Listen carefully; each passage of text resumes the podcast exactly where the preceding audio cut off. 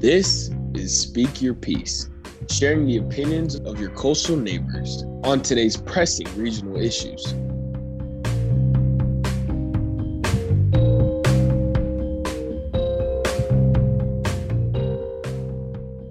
Times like these require immediate action.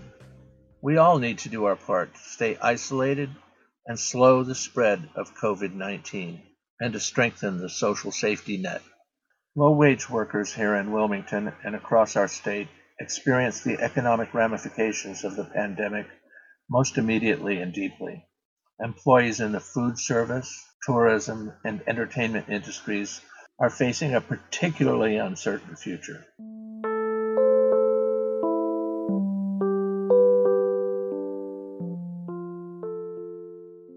The North Carolina Medicaid program, which is a joint initiative publicly funded by the federal government and the state, provides health insurance to 33,000 people in New Hanover County and more than 2 million people statewide. As a part of its COVID 19 relief effort, the federal government plans to pick up a greater share of each state's Medicaid costs. Appropriately, the measure does not allow states to make it harder for individuals to enroll in Medicaid, nor require cost sharing for COVID 19 testing and treatment. At a time like this, our first principle should be to make it easier for folks to find care, not harder.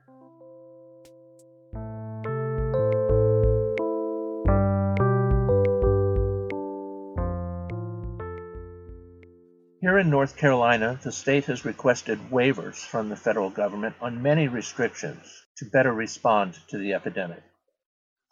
The requests include waivers to restrictions on how long someone may stay at a hospital and other screening and enrollment requirements. It's excellent that this program can have this versatility in a time of crisis. It also calls into question the many restrictions and limitations on access that have been proposed for the Medicaid program in the past in North Carolina and other southern states in recent years. Just last year, a proposal was introduced, though it did not pass in the North Carolina General Assembly, that would have required all able bodied North Carolinians who receive Medicaid to meet work reporting requirements. Sounds pretty backward right now, doesn't it?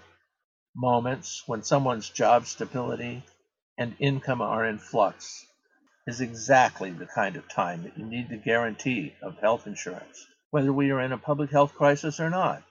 Tens of thousands of people have lost their jobs in recent weeks, and additional bureaucracy puts those lives at risk.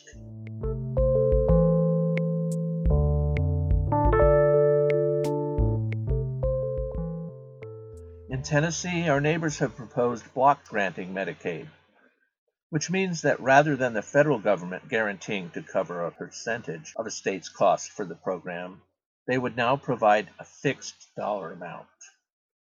Those who support block granting claim it will lead to increased innovation and flexibility. But in reality, it's just another form of a cut. This arrangement will incentivize the state to decrease its overall enrollment or benefits provided. Again, this practice is worrisome at any time, but this crisis brings to new light how draconian block granting Medicaid is. There are a number of other policy tools we need to combat COVID 19, but at its core, guaranteeing access to health insurance for low income residents with as little restrictions as possible is going to be fundamental to our response. Let's remember these lessons when our policymakers aren't in a crisis. Medicaid is a critical tool to combat the opioid epidemic, which has hit North Carolina and Wilmington very hard. It's a linkage to treatment and mental health services. It also helps us stop the spread of HIV and hepatitis. Medicaid helps pay for pre exposure prophylaxis, or PrEP, for folks who want to prevent HIV, and treatment for people who are living with hepatitis.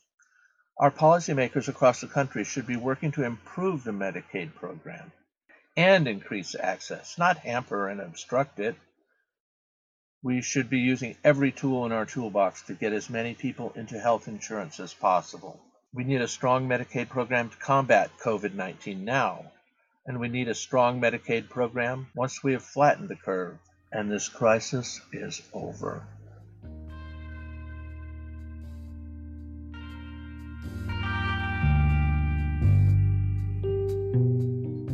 This op-ed letter has been composed by Lee Storrow, the Executive Director of the North Carolina AIDS Action Network, and in collaboration with Jeff Mills, myself, a volunteer and Medicaid ambassador with North Carolina AIDS Action Network.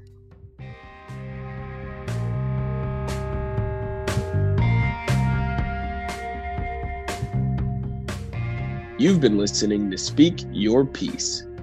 Interested in being on Speak Your Piece? Visit shoresides.org for more information on how to work with us. Thanks for listening.